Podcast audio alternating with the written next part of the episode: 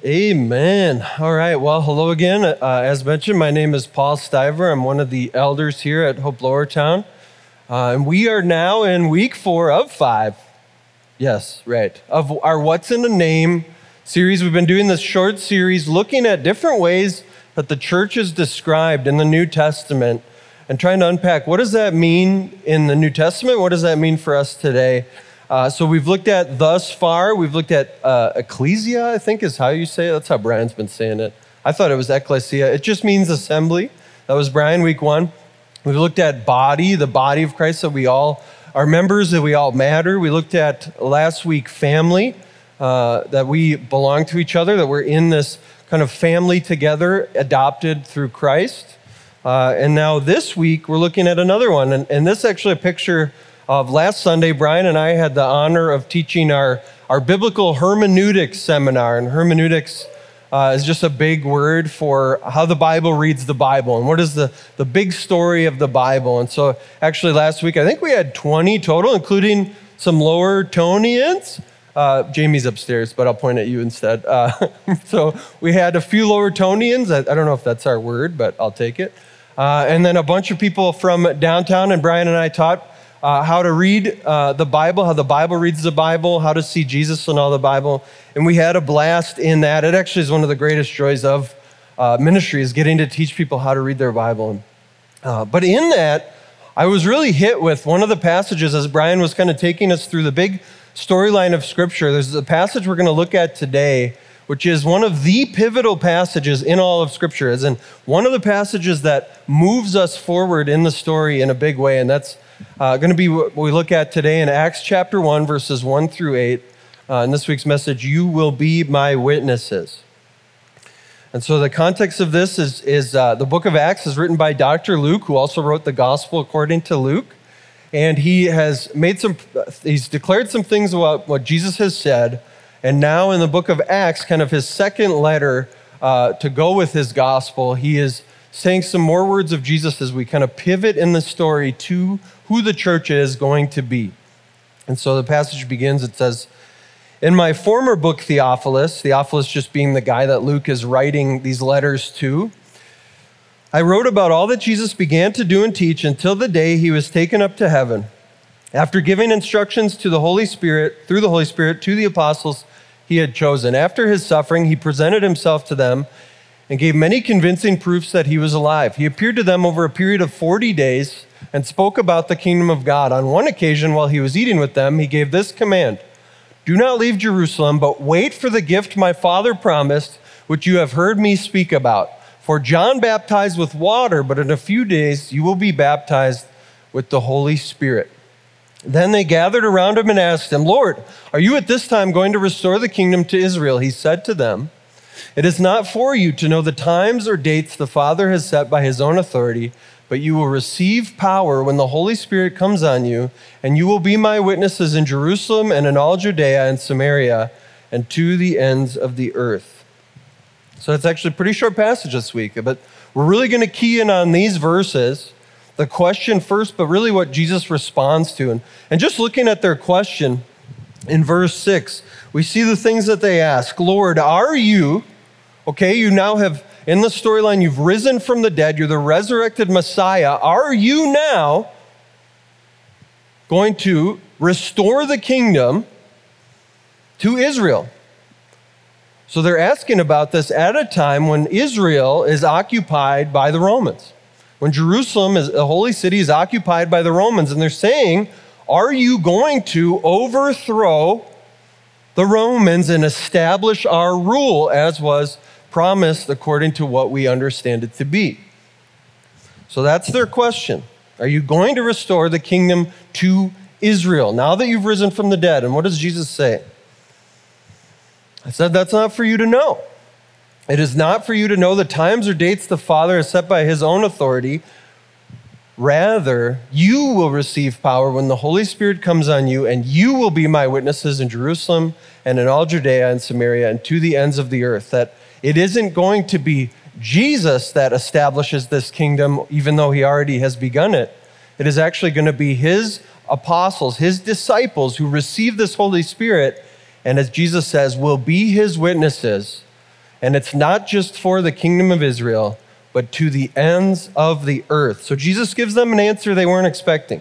And we're going to spend a lot of time just looking at the answer that he gives, starting with what he says here You will receive power when the Holy Spirit comes on you.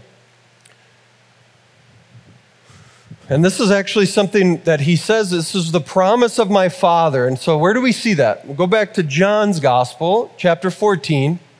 And Jesus is telling his disciples about the, his death that's to come. And he says this If you love me, keep my commands. And I will ask the Father, and he will give you another advocate to help you and be with you forever, the Spirit of truth. The world cannot accept him because it neither sees him nor knows him, but you know him, for he lives with you and will be in you. I will not leave you forever. I will not leave you as orphans. I will come to you. And so Jesus is saying, You will receive the Holy Spirit's power. And I think sometimes when we think about the Holy Spirit, we talked about the Holy Spirit a couple weeks back. Uh, the Holy Spirit's been portrayed as like the force of Star Wars. I don't I've never watched those movies really. Sorry to let people down, but I just am not interested. But people will say the Holy Spirit's like the force, uh, just a power. And I, and I have here, you will receive the Holy Spirit's power. But the Holy Spirit is also the third person of the Trinity. He's a personal presence. He's the personal presence of God, as Jesus says. It's actually better for me to go away than I send my spirit to you and I will be, he will be with you and in you. And that's the promise the apostles get in Acts chapter 1. You will receive power. And we see this happen right away in the next chapter, Acts chapter 2, the day of Pentecost. When the day of Pentecost came, they were all together in one place. They listened to him and stayed together, as he said. Suddenly, a sound like the blowing of a violent wind came from heaven and filled the whole house where they were sitting. They saw what seemed to be tongues of fire that separated and came to rest on each of them. All of them were filled with the Holy Spirit and began to speak in other tongues as the Spirit enabled them. So the Holy Spirit has fallen now on these apostles according to the promise that Jesus said. Now he's ascended and he sent the Holy Spirit along with the Father. The people chat for a little bit, they speak in tongues. Other people that are there hear the gospel in their own language.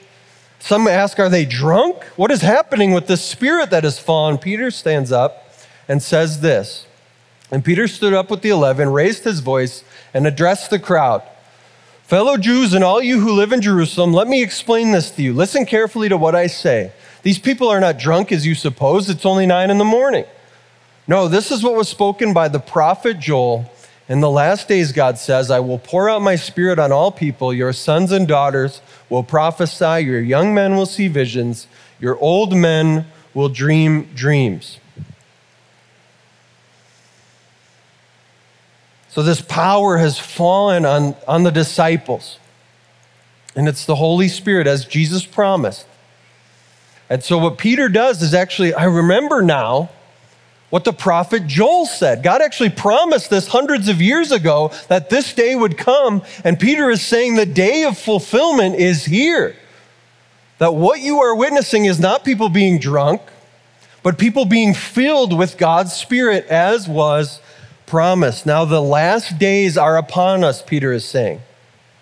That the hourglass, when Jesus died on the cross, the hourglass of this age was flipped and now God's Spirit has come. So, what we see is God fulfilling his promises after the resurrection and ascension of Jesus. And we go back to John 15, 26 through, uh, that should be 27. When the advocate comes, whom I will send to you from the Father, the Spirit of truth who goes out from the Father, he will testify about me. And you must you also must testify for you have been with me from the beginning. So, this promised Holy Spirit has been provided by God. God has sent his power and presence in the person of the Holy Spirit into the hearts and minds and lives of his disciples. Why? Verse 26 that the Spirit is actually going to testify about who Jesus is. When we talked last time about the Holy Spirit a few weeks ago, we talked about how the Spirit's role is actually to always point back to Jesus, always show us who Jesus is, that He does not, the Spirit does not want glory. He wants Jesus to get the glory, and so He will testify. But then we see something else. In verse 27, you also must testify, for you have been with me from the beginning. And so we go back to our passage in Acts chapter 1. Receive the power of the Holy Spirit, and now we see Jesus says, And you will be my witnesses. And that's where our what's in a name comes from. Again, today's word, what we're thinking about is when Jesus says, You will be my witnesses, ones who give testimony to what they have seen and heard. What typically we think about, right, is our, is our court system and swear on the Bible and give testimony to what you have seen and heard as you take the witness stand. The expectation being to tell the truth. Uh, the New Testament Bible Dictionary says, uh, yeah, I think that's it's one of it's kind of its name. I got the name wrong. The New Dictionary of Biblical Theology says this: testimony is closely related to confession in the New Testament where a confession is a public proclamation of one's beliefs about and relationship with the person of Jesus Christ. A defining characteristic of witness is the willingness to confess Jesus Christ in the face of disbelief, opposition, persecution, and even martyrdom. So, this testimony is this taking of the stand, as it were, a, a, public proclamation that I believe this gospel of Jesus Christ. I have a relationship with Jesus Christ, and I'm willing to confess that. I'm willing to declare that even in the midst of persecution, opposition, disbelief, and martyrdom. In fact, the word witness in the New Testament, the Greek word, is the same word for martyr. So there's this expectation of this relationship so Jesus says, You will be my witnesses. You will be testifying about me. You will be bearing witness to what you have seen and heard. Peter later, the apostle Peter will say, we, and, and will say, we did not follow cleverly devised myths. We've seen and heard Jesus. We've seen his glory. So, what does that witnessing, what does that testifying look like? We continue on in the book of Acts. We go to chapter 4. And this is right after, for context, Acts chapter 3, they heal a man outside the, uh, the temple. They heal a man. And the priests and Sadducees and the, and the rulers want to know what that's about, and they don't like it. The, the rulers, the Jewish rulers at that time. And that's kind of a little bit of the context for this passage. Acts chapter 4, starting in verse 1, it says The priests and the captain of the temple guard and the Sadducees came up to Peter and John while they were speaking to the people. They were greatly disturbed because the apostles were teaching the people, proclaiming in Jesus the resurrection of the dead. They seized Peter and John because it was evening. They put them in jail until the next day. But many who heard the message believed, so the number of men who believed grew to about 5,000.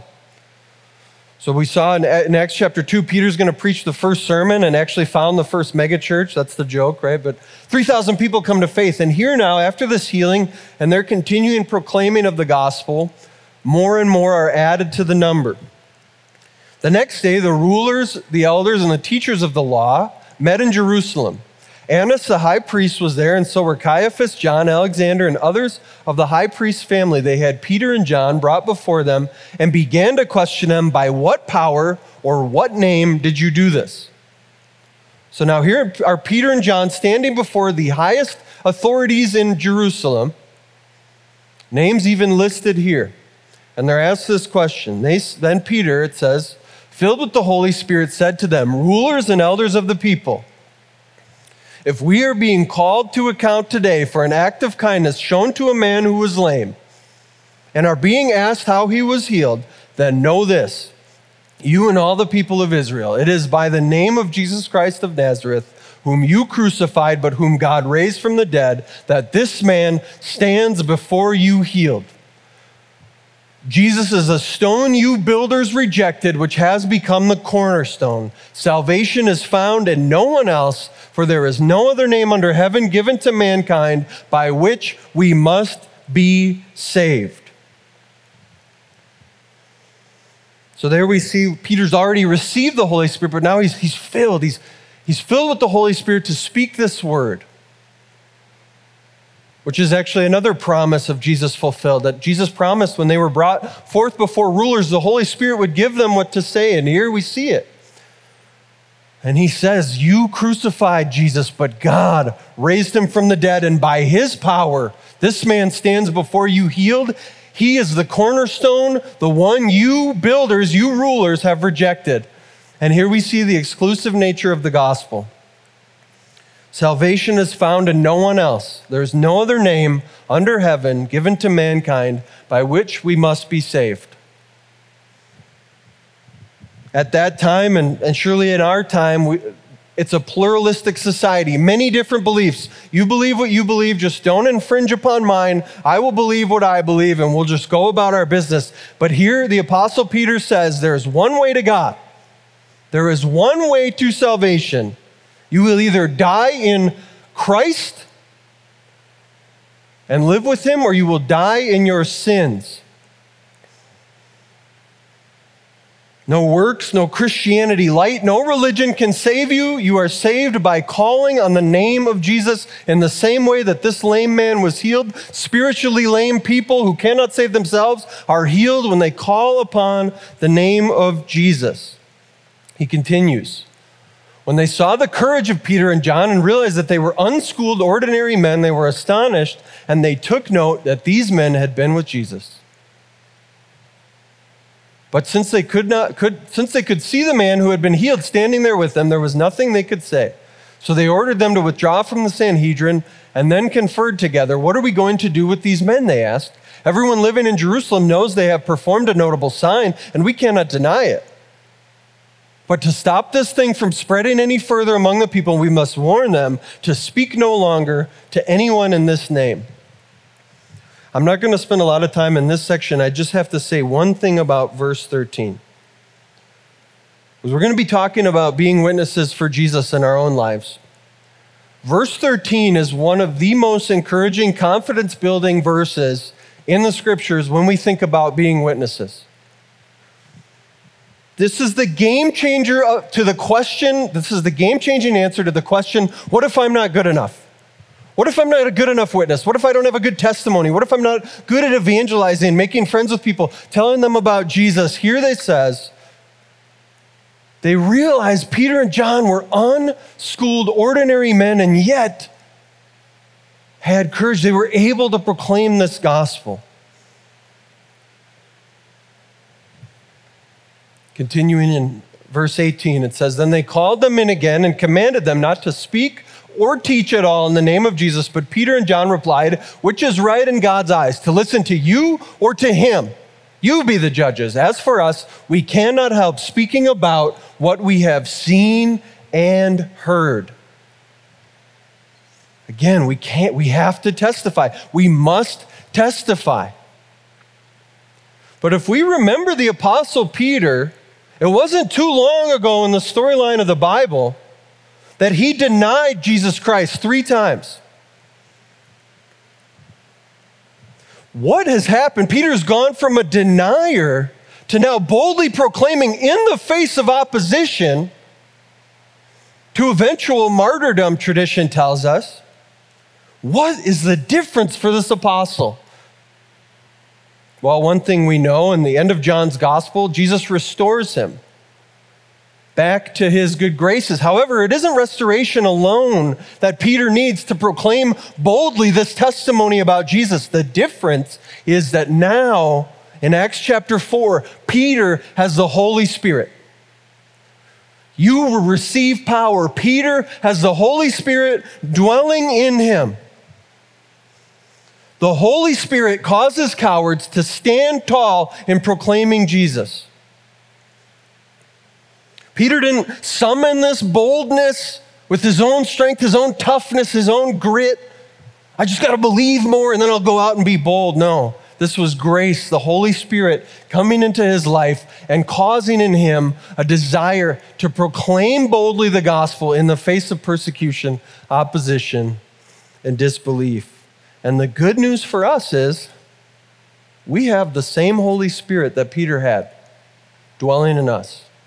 If you're a follower of Christ, you've received the Holy Spirit, and that same power, that personal presence of God that made him from a coward to bold to a martyr, is dwelling in you and me. So we go back to our passage. It says, You will be my witnesses where? In Jerusalem and in all Judea and Samaria and to the ends of the earth. Jesus tells them, You're going to testify to me to the ends of the earth. And in the book of Acts, we see this shift from, from really looking at the Apostle Peter to about Acts chapter 9, uh, and especially 12, moving forward about the Apostle Paul. And we see this move from Jerusalem to the ends of the earth as the Apostle Paul becomes a missionary and a church planter. And this is, the, this is really the pattern of, of the book of Acts it's the pattern of our church, and it's what we hope to do. That's why we plant churches here. That's why we are a location of hope community, because we want to, one, proclaim the gospel. We want to go into new contexts and proclaim the gospel in order that there might be new believers, and that from those new believers, we might gather as a new church, and that from that, this was the pattern of the Apostle Paul, this is our goal, that we would not be a lake, but a river that we would not hold on to people and try and just be our little country club, but we want to send people out. We want to plant more churches and see more people come to Jesus and then repeat. And that was the Apostle Paul's mission. So, what did the Apostle Paul and what did the early church do as they went out proclaiming? What did they proclaim? For that, we go to 1 Corinthians 2. This is a New Testament letter Paul is writing to a church that he helped found, and he's explaining what happened when he came to them. He's explaining his ministry to them and the founding of this church. He says, And so it was with me, brothers and sisters, when I came to you, I did not come with eloquence or human wisdom as I proclaimed to you the testimony about God. For I resolved to know nothing while I was with you except Jesus Christ and Him crucified. I came to you in weakness with great fear and trembling. My message and my preaching were not with wise and persuasive words, but with a demonstration of the Spirit's power, so that your faith might not rest on human wisdom, but on God's power.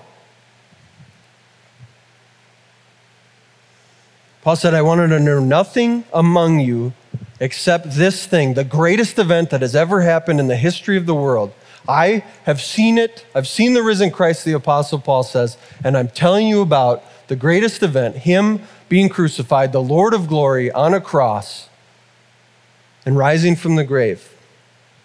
And we have hope here. Paul says, I came to you not with in weakness and great fear and trembling, not with impressive eloquence and, and really persuasive arguments and wisdom like the Greeks of that day. I came in weakness so that you might see God's power. Paul says, I didn't want to show you my impressiveness. I wanted you to see God's power. He continues, We do, however, speak a message of wisdom among the mature, but not the wisdom of this age or of the rulers of this age who are coming to nothing. No, we declare a wisdom, a mystery that has been hidden, and that God, destined for our glory before time began. None of the rulers of this age understood it, for if they had, they would not have crucified the Lord of glory. However, as it is written, what no eye has seen, what no ear has heard, and what no human mind has conceived, the things God has prepared for those who love him, these are the things God has revealed to us by his Spirit.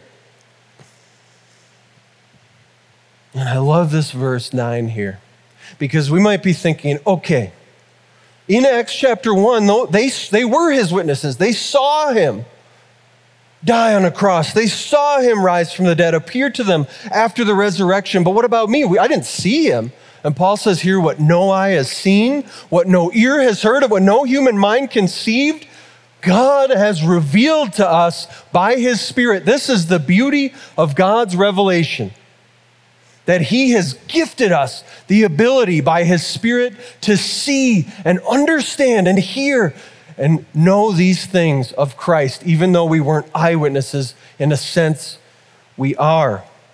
Paul continues The Spirit searches all things, even the deep things of God, for who knows a person's thoughts except their own spirit within them? In the same way, no one knows the thoughts of God except the Spirit of God. What we have received is not the Spirit of the world, but the Spirit who is from God, so that we may understand what God has freely given us. This is what we speak, not in words taught us by human wisdom, but in words taught by the Spirit, explaining spiritual realities with Spirit taught words. We've got to see this right there in verse 12. Why did God give us His Spirit? We always look for particular phrases in the Bible that help us understand what's being said. And in verse 12, we see one. So that. Why has God given us the Spirit from Himself, not the Spirit of the world? So that we may understand what God has freely given us. And Paul says, This is why we proclaim in words taught by the Spirit and not in human wisdom. We're explaining spiritual realities in spirit taught words. Brian and I often joke, I think it's probably his joke, but this is why when we get up to preach, why on Saturday nights we can sleep at night.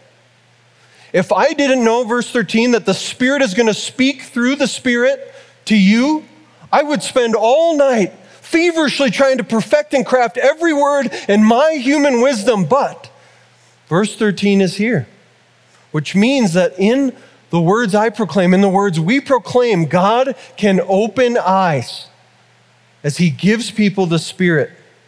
So then we can have big imaginations for God. We can pray boldly. My prayer is actually from this message that some of you might even consider becoming a missionary, that others of you might go out and have that conversation with a friend, a family member, and lead them to Christ by the Spirit working in you. Who might God save? He continues The person without the Spirit does not accept the things that come from God, from the Spirit of God, but considers them foolishness and cannot understand them because they are discerned only through the Spirit. This person with the Spirit makes judgments about all things, but such a person is not subject to merely human judgments. For who has known the mind of the Lord so as to instruct him? But we have the mind of Christ. So we see this binary and this exclusiveness in verse 14 that there's a person who has the spirit not of the world or has a spirit of the world that they could receive the spirit of God. That go from considering spiritual things foolishness to considering them beautiful. This is my testimony. Rejecting the things of God to the point of being an atheist until one day God granted me his spirit and made me desire these things. Another illustration, we only, I don't know if, if you're watching The Chosen we're only at episode two. I, if you're not watching it, we're actually ahead of you, so take that. But if you are watching it, you're like, how are you only at episode two? We're watching this show, The Chosen. In the first episode, Mary Magdalene is overcome by demons, and Jesus calls her by name and heals her. In the second episode, Nicodemus, one of the rulers of the people, goes to her after hearing of this healing. He can't believe it. He tried to heal her and it didn't work. And he looks at her and she says something to him that is powerful for us to understand. She says, I was one way, now I am another way. And what happened in the middle was Jesus. That's what we have. We have Jesus in the middle of I was one way and now I am another way. The Spirit coming into our lives. It's Jesus who did that. So we testify to him of the I was one way, but now I am another way. What is the result of all this proclamation for the Apostle Paul, for Peter, for the early church? Ruth Tucker says this. She says, What began as a Jewish sect in AD 30, writes missiologist historian J. Herbert Kane, had grown into a world religion by AD 60, inspired by the leadership of such great Christians as Peter and Paul, and driven abroad by persecution Many trained and lay evangelists spread out, bringing the message of Christ with them. Every Christian was a witness, writes Stephen Neill. and nothing is more notable than the anonymity of these early missionaries. That from AD 30 to AD 60, I'm having a lot of fun with this fly that just keeps it just keeps coming. Yeah, everybody's loving it. I see the slight whispers. There's nothing I can do. It just may, if I if I get really preachy, then it just looks like I'm preaching and I'm actually swatting away the fly. In 30 years, this testimony about Christ spread throughout the world. Why? Because every Christian, according to Stephen Neill, was a witness. In this great sentence nothing more notable than the anonymity of these early missionaries. We don't know them all.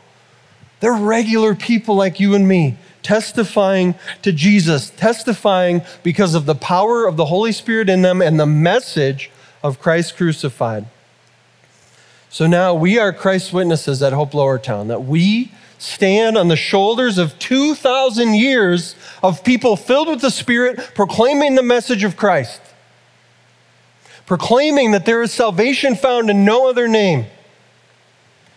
We have the same Spirit and the same gospel that they have. So, how do we go about this proclamation?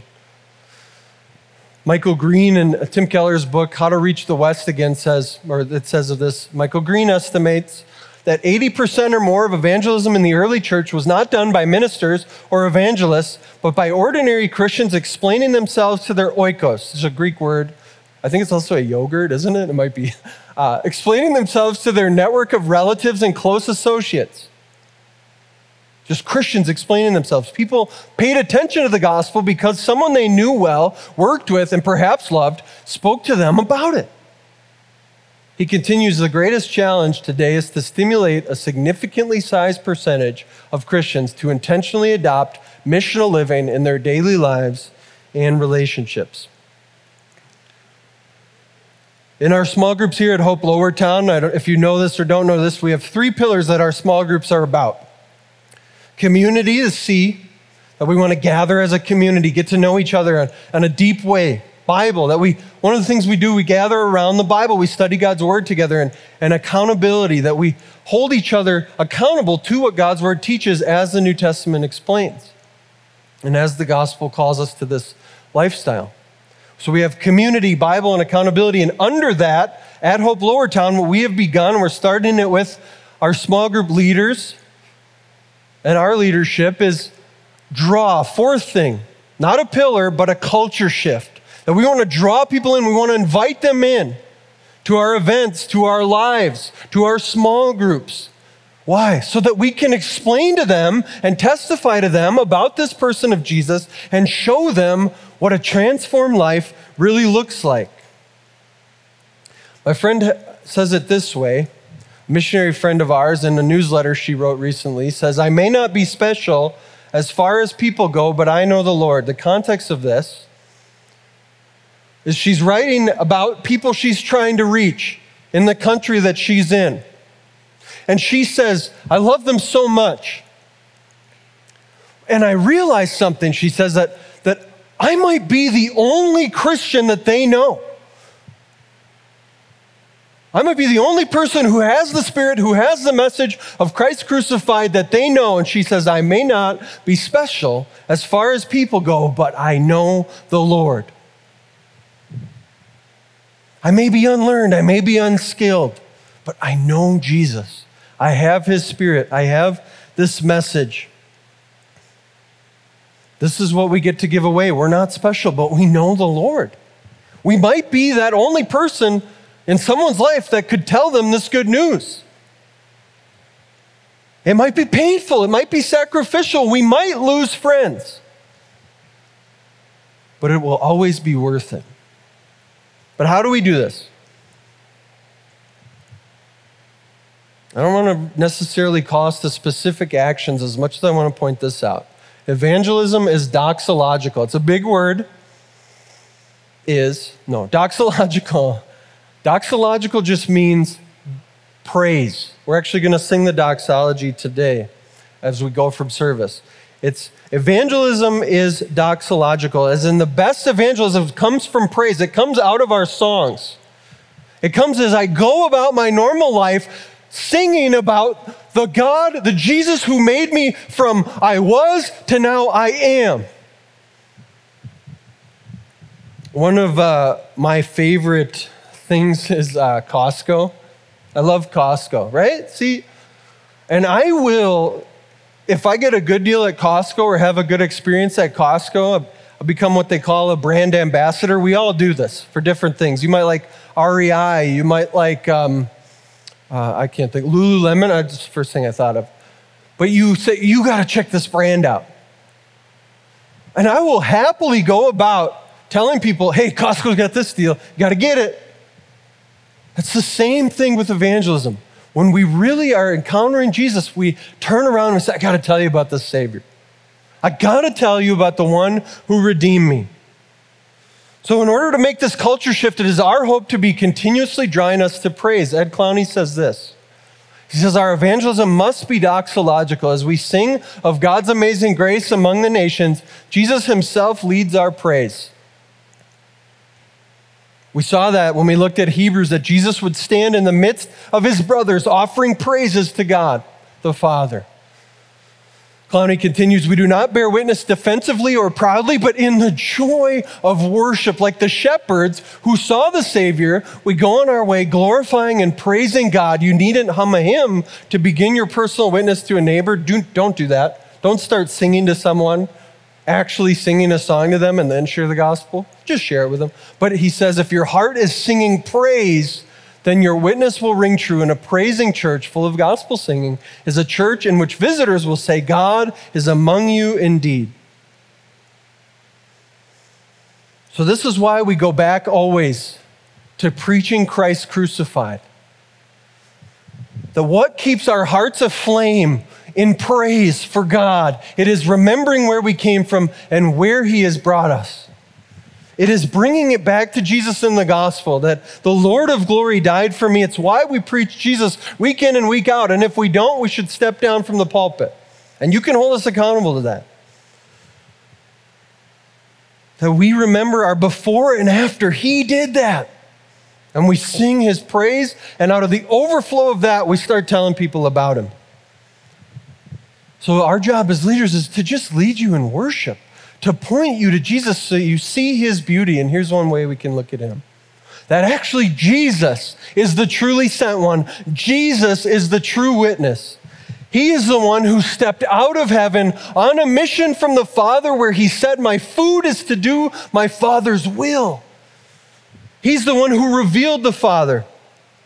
He's the one who demonstrated who he was by miracles and healings and signs and wonders to testify. And ultimately, he's the one who went to the cross to display the glory of God, where justice meets mercy, where sinners now can be justified in Christ.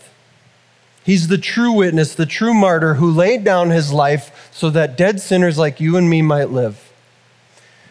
He's the true witness who turns us from being deceivers and sinners into testifiers, ones who proclaim and praise God.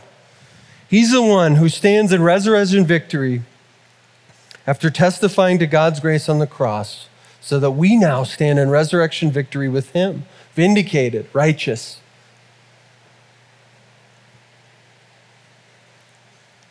We're going to sing a song during communion here, and it is one of my favorite. And there's a section in it that gets me every time. The song is called Love Unknown, and one of the lyrics, parts of the lyrics goes, My song is love unknown, my Savior's love to me, love to the loveless shown, that they might lovely be.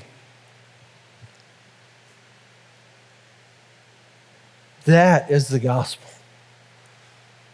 On the cross, love to the loveless shown. Jesus dying in our place that we might be lovely in Him. When we think about witness to others, we want to show love to the loveless that they might lovely be. The lyrics in the hymn go, Oh, my friend, my friend indeed, who at my need his life did spend. We want to keep coming back to that, that the Son of God at our need his life did spend. So, how could we not sing? So, as we close in just gospel application, I, my hope is that you would praise him today and every day. We keep coming back to the gospel, it's what stirs our hearts to praise. The Lord of glory dying on a cross in my place, taking me from before to after changing me, transforming me. How could I not sing? And then let's proclaim him. In our spheres of influence, in our oikos, those friends, those family, maybe there's one person that comes to your mind right now that you can start praying for boldness to declare that gospel to him, knowing you have the same spirit and the same message that the church has always had, that the apostles had, that God has given us what we need to testify to Him. We're going to move to a time of communion now in a couple songs. And then we're going to close with the doxology. I want to actually send us out in praise. That's what that doxology is. But as we move to this time of communion, uh, the communion cups are in the back. Uh, we don't ask that you'd be a member of this church or any church. We just ask that you'd be someone that has called upon the name of Jesus Christ for forgiveness, for salvation. And so when we take that communion, we're remembered of Christ's true testimony. We're reminded of Him sacrificed, His body broken for us, His blood shed for us, and that we belong to Him, and now we can sing His praises as we go out from this space. So let me pray for us, and we'll sing a couple songs. Father, we praise your glorious grace that in your divine wisdom, wisdom we could not understand until you gave us your spirit, you have revealed to us the glory of the cross, the Son of God dying in our place that we might live. And you've made it real and tangible to us through the scriptures and through the Spirit. So, God, would you help us to reflect on that and to praise you today and to go out from here singing the praises of the one who showed love to the loveless. God, we thank you for who you are. We thank you, Jesus. And we pray all this in your name. Amen.